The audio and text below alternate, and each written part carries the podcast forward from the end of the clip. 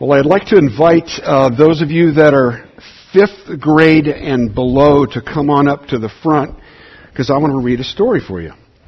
And there, there are surprises for you as well, so come on ahead. And you can join me, you can sit right here around the steps with me. And I promise that I won't bite. yeah. Oh boy. Hi, Senate and Cedar. We've got the youngest ones here today, too. That's great. So let me ask you, older kids. Um, so you got school this week? You going to school? What are you doing this week? No? You don't have school? How come? You have a break? Why do you have a break? Uh, well, Christmas. Oh, well, well, Christmas. Yeah, it's like duh. Tuesday, right? Y'all going to celebrate Christmas on Tuesday. Some of you are going to celebrate Christmas uh, Monday night. I'm, we're going to celebrate Christmas with some of our grandkids this afternoon. Me too. Excellent. well, I, I was wondering this week, what should I share with you? What what would make sense to you? And then I got on the I got a text from my daughter who lives in California, and on that text was a little video clip from my three year old granddaughter Lily. And what Lily was doing is she was reading the Christmas story from this book. Have you seen this book before? Yeah? And so I thought, you know what, if it's good enough for Lily to read, it's certainly good enough for her Poppy to read. So let me read part of this story for you this morning. Everything was ready. The moment God had been waiting for was here at last. God was coming to help his people, just as he promised in the beginning. But how would he come? What would happen? What would it be like? What would he do? Would the mountains bow down? Would the seas roar? Would the trees clap their hands? The earth held its breath. As silent as snow falling, he came in. And when no one was looking, in the darkness, he came. Here's the story of how that happened. There was a young girl who was engaged to a man named Joseph. One morning, this girl was minding her own business when suddenly a great warrior of light appeared right there in her house. He was Gabriel, and he was an angel, a special messenger from heaven. And when she saw the tall, shining man standing there, she was frightened. I would be too. You don't need to be scared, Gabriel said. God is very happy with you. Well, Mary looked around to see if perhaps he was talking to somebody else. Mary, Gabriel said, and he laughed with such gladness that Mary's eyes filled with sudden tears. Mary, you're going to have a baby, a little boy, and you will call him Jesus. He is God's own son. He's the one. He's the rescuer. The God who flung planets into space and kept them whirling around and around. The God who made the universe with just a word. The one who could do anything at all was making himself small and coming down as a baby. Wait. God was sending a baby to rescue the world? That's kind of crazy, isn't it? But it's too wonderful, Mary said, and she felt her heart beating hard. How can it be true? Is anything too wonderful for God? Gabriel asked. So Mary trusted God more than what her eyes could see, and she believed. I am God's servant. Whatever God says, I'll do. That's the most important thing that I want you to remember from today is that Mary trusted God more than what her eyes could see. And that brought her great, great hope. I'm going to talk to your parents now and some others here a little bit more about that. But let's remember God, Mary trusted God more than her eyes could see. Now, to help you make it through the rest of our service this morning, I've got some special surprises for you. There's a, a packet of coloring. It's a, like a coloring book that we made with some puzzles and some word searches and a maze is in there and a box of crayons that you can use for that. And also, there's a special treat in there. Can I have one of those, Lori? All right. You all know what this is? Candy cane. A can't. what do you know? What's what's interesting about a candy cane? Go ahead. I was told that the red means Jesus' blood. Yeah, you were told, and, and rightly so, that the red represents Jesus' blood, His love for us. The white would represent His purity. What else do you see about this? What does this look like right now? Doesn't it look like a shepherd's crook? But if you turn it this way, what does it look like now? A J. A J for Jesus. Jesus. Yeah. So if whether you suck on this during the service, that's up to your parents. They'll have to decide. Or later, remember that this is a symbol for the love that Jesus has for us. Okay? I'll give mine to you. Go ahead and gather your your uh, learning packets and your crayons and your candy canes, and you can head back. Now, I know the rest of you would love to have one of those. If I have a few left over at the end, come and see me. And while those children are returning to their seats, would you open your Bibles to Luke chapter 1? Luke chapter 1. Thanks for coming up and joining me, you guys. Hey, buddy. Thanks, Senate. Hey, five. Blank. Thanks, buddy.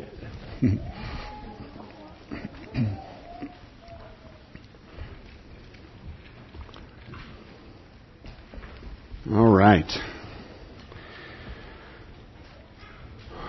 Well, you may have noticed the three previous Sundays we've been focusing on what we call the Advent season. And we've been lighting a candle every Sunday just to, to give us an opportunity, an excuse really, to talk about uh, the coming Christ child, Jesus, in the flesh, and to focus on various things. In fact, there's a bulletin board out there. You may have seen it in the hallway featuring Jesus at the center. He is at the center of this month-long Advent season.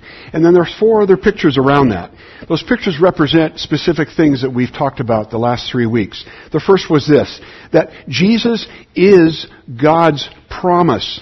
Uh, he not only fulfills scores and scores of Old Testament promises about Him, but also He Himself is God's promise for His creation. The second week we looked at Jesus as light, and as light, Jesus reveals God's glory, uh, His nature, His character. As light, Jesus creates life. As light, Jesus guides our steps. And then last week, Jesus is God's love for the world. God's love is costly. God's love is compassionate. God's love is compelling us. God's love compels us to return that love to Him. Today, as Pastor Scott already mentioned, we've already sung, you've already heard read. Today, uh, we're going to focus on Jesus is God's hope. Uh, good news, in fact, is coming. Jesus is God's hope for the world. The Apostle Paul, in the New Testament letter of Ephesians, said this. In fact, he prayed this. I pray that the eyes of your heart might be enlightened so that you'll know what is the hope of his calling, the riches of the glory of his inheritance, the surpassing greatness of his power toward us who believe. Also in Romans chapter 15, the Apostle Paul wrote, Whatever was written in former days was written for our instruction, so that through endurance and through the encouragement of the Scriptures we might have hope. Exactly. Uh, we sing about this. In 1868, Phillips Brooks wrote the, the lyrics to the now famous carol, O Little Town of Bethlehem. You remember the first verse. O Little Town of Bethlehem. How still we see thee lie. Above thy deep and dreamless sleep, the silent stars go by. Yet in thy dark streets shineth the everlasting light. The hopes and fears of all the years are met in thee tonight. Well, why hope? Why even focus on this little four letter word hope? There's different iterations for this, but let me just give you this one anonymous quote. Human beings can live without uh, uh, without food for about 40 days. We can live four days without water, maybe four minutes without air, but we can't live four seconds without hope. Hope is at the center of uh, what we yearn for. Hope is at the center of what we believe is happening this week as we celebrate Christmas. I mean, in fact, we, we hope that Christmas is true. If we're honest with ourselves, we, we really want this thing to be about Jesus. We want it to be real. We need Jesus to be real. Just last week, uh, Taylor preached a message, and some of you were here on the uh, end of Romans chapter 11. In verse 33, we learned about the depth of the riches and the wisdom and the knowledge of God and how unsearchable are His judgments and inscrutable His ways. Well, th- that's part of the intrigue of this week. God does things differently than we do. His ways are not our ways. His thoughts are not our thoughts. Um, that's part of the intrigue, the mystery, the awe, the wonder of the incarnation. The wonder of what we celebrate, what we hope for at Christmas as I read to the children, promises had been made. For hundreds of years, promises had been made. Moses specifically had said, there's going to be a prophet that's going to be raised up a lot like me. Uh, Isaiah prophesied that that prophet would actually be born of a virgin. And even Micah named the very city where that was to uh, occur. But then about 400 years ensued of what we call prophetic silence. God was most likely still speaking to individual chosen people, His people, but from a prophetic standpoint, God went silent. And then this angel, this great warrior creature, breaks into the scene of humanity with this unbelievable news. First to Zechariah about the birth of John the Baptist to him and his uh, aged, aged wife Elizabeth, but then also to Mary and we, we see his, his proclamation that nothing is impossible with God. We might think, this is impossible. How's God going to rescue the world through a baby? Nothing is impossible with God according to Gabriel. Uh, and then Mary, who undoubtedly was, was confused about that announcement, uh, this, this, this young girl, and she rushes off to be with her relative Elizabeth, and she finds out about her pregnancy, and then Elizabeth, filled with the Holy Spirit, Luke says, uh, prophesies about the birth of the child that is growing inside Mary as well. And we hear Mary's response. Mary's response is simply, Behold, I, I'm the servant of the Lord. Let it be to me according to your word. Her understanding of God's promises led to a song, led to a song of praise. And it begins in verse 46. So in Luke chapter 1, in verse 46, we'll look at this in a little bit of detail. Uh, this is considered to be one of the most magnificent, magnificent psalms of praise in the entire New Testament. Let's look, look at uh, verses 46 and 47. I'll have it on the screen. You can have it in your Bibles in front of you. Let me read it to you. And Mary said, My soul magnifies the Lord, and my spirit rejoices in God my Savior. For he has looked on the humble uh, estate of his servant. For behold, from now on all generations will call me blessed. For he who is mighty has done great things for me, and holy is his name. And his mercy is for those who fear him from generation to generation. He has shown strength with his arm. He has scattered the proud in the thoughts of their hearts. He has brought down the mighty from their thrones and exalted those of hum- humble estate. He has filled the hungry with good things, and the rich he has sent away empty. He has helped his servant Israel in remembrance of his mercy as he spoke to our fathers, to Abraham, and to his offspring forever.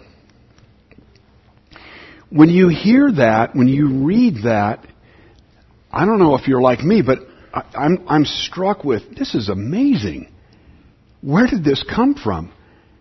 Well, it's interesting. This was not some carefully crafted composition by a Bible scholar off in some room somewhere. No, this is a spontaneous outpouring of deep emotion coming from a very young person, a very young girl. History, Hebrew tradition tells us that Mary was certainly a young teenager. She quite possibly could have been 12 years old.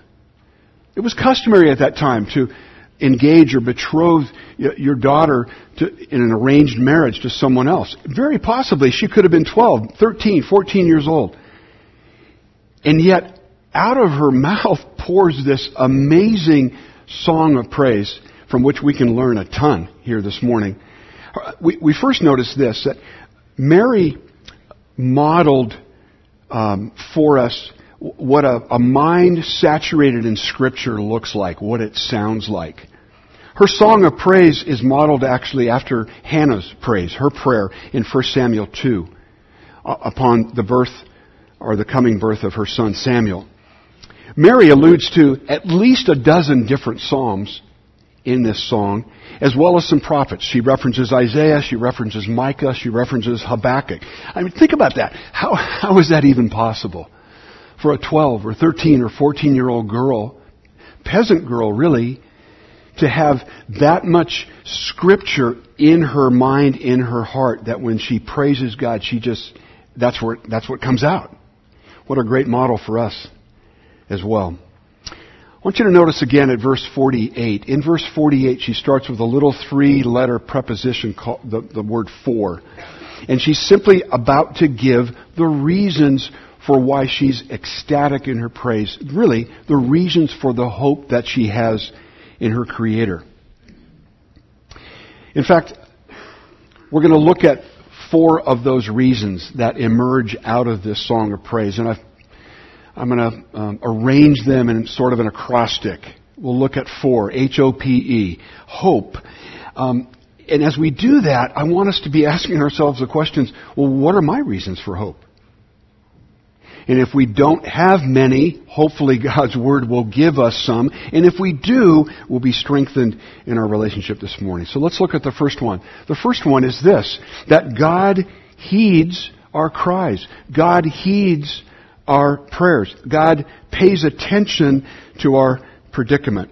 In verse 48, Mary says, He has looked on or regarded the humble estate of His servant that word literally means to turn your eyes toward someone or something in order to give special attention to it.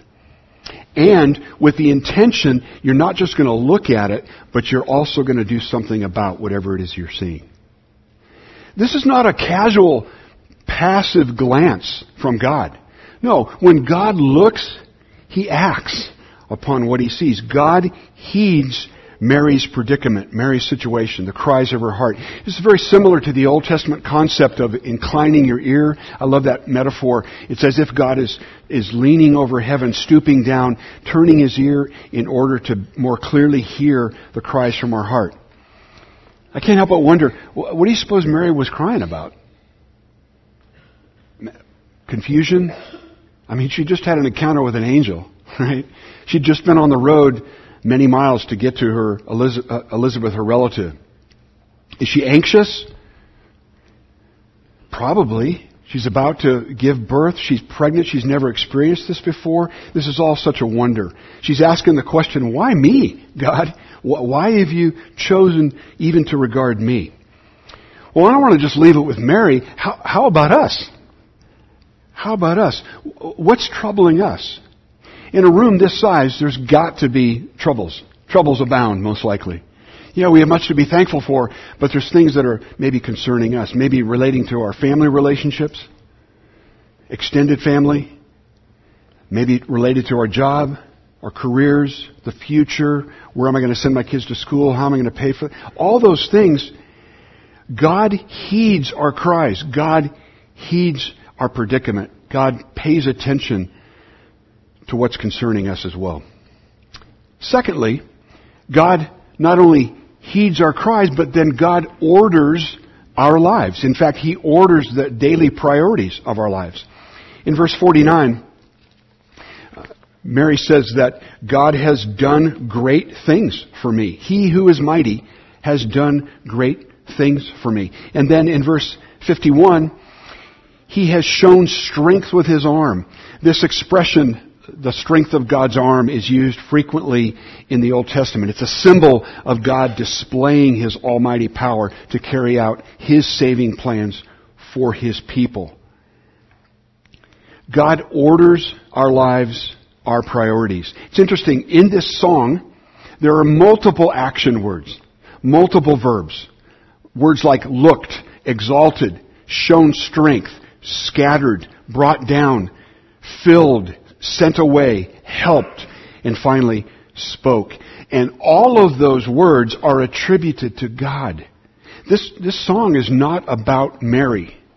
It's not about her circumstances, her predicament. This song is all about God. She's focusing our attention as she focuses her attention solely on God.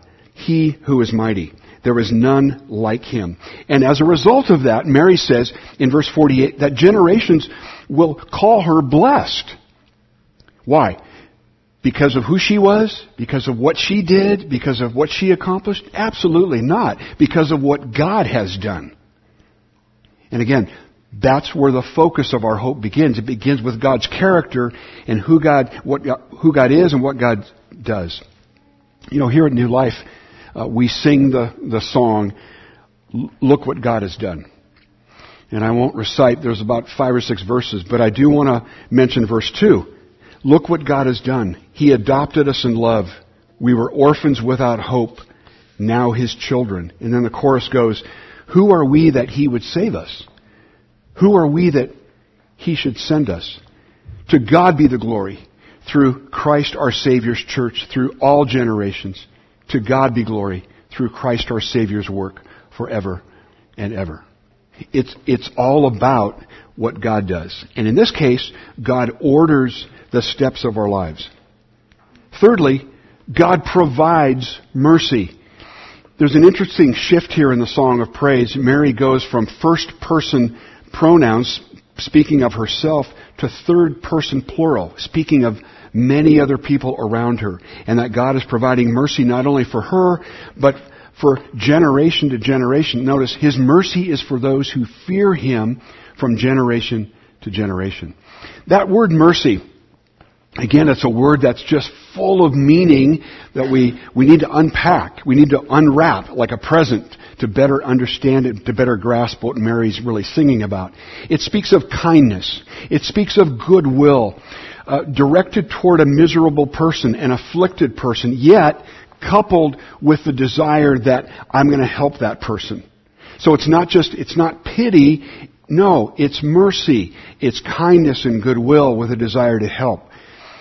You've heard it said um, many times here at New Life in terms of what God's grace is. God's grace is His unmerited favor toward us.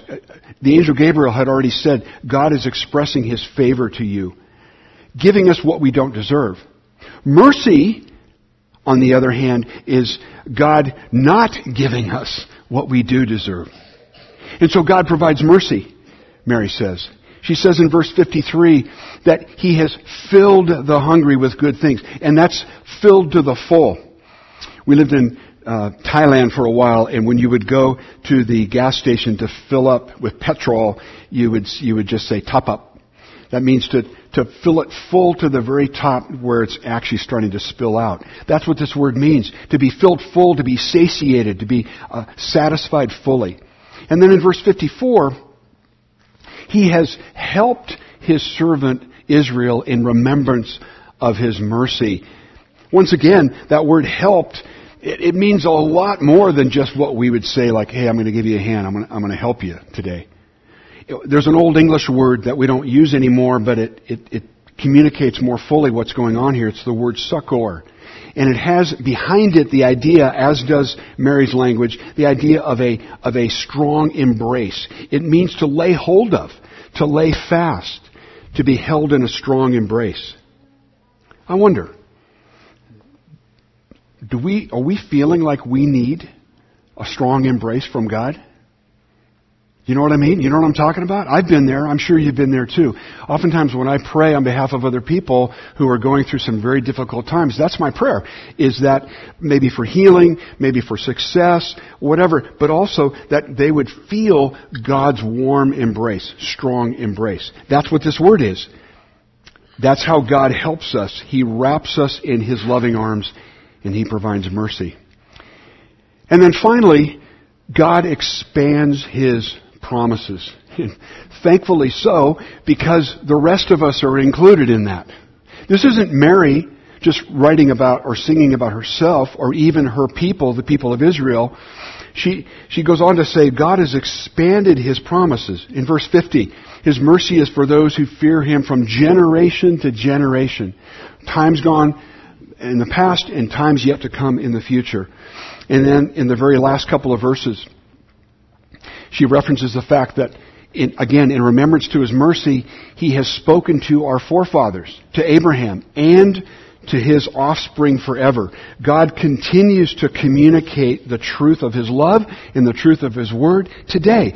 This isn't, this isn't a static, stale and musty and dusty book uh, like a history book. No, God continues uh, to, to provide the things that he provided for Mary. God heeds our cries and our prayers. God orders our lives and our priorities. God provides mercy. And God expands His promises. So, that leaves us with the question, where are we placing our hope? Are we placing our hope in our upbringing? In our position? In prestige? Are we placing our hope in our abilities, uh, maybe our experiences, maybe our training our education? Do we place our hope in political power? Do we place our hope in our wealth? Mary, in her song, exemplifies what a humble, faithful disciple does. I want us to uh, be encouraged by her model. Let's, let's saturate our minds and our hearts in the Bible daily so that our words and our thoughts will be filled with Scripture, will be naturally arising in our mouths as it was for Mary's. Biblical hope, defined in this passage and elsewhere in the Scripture, is, a, is an eager state of anticipation.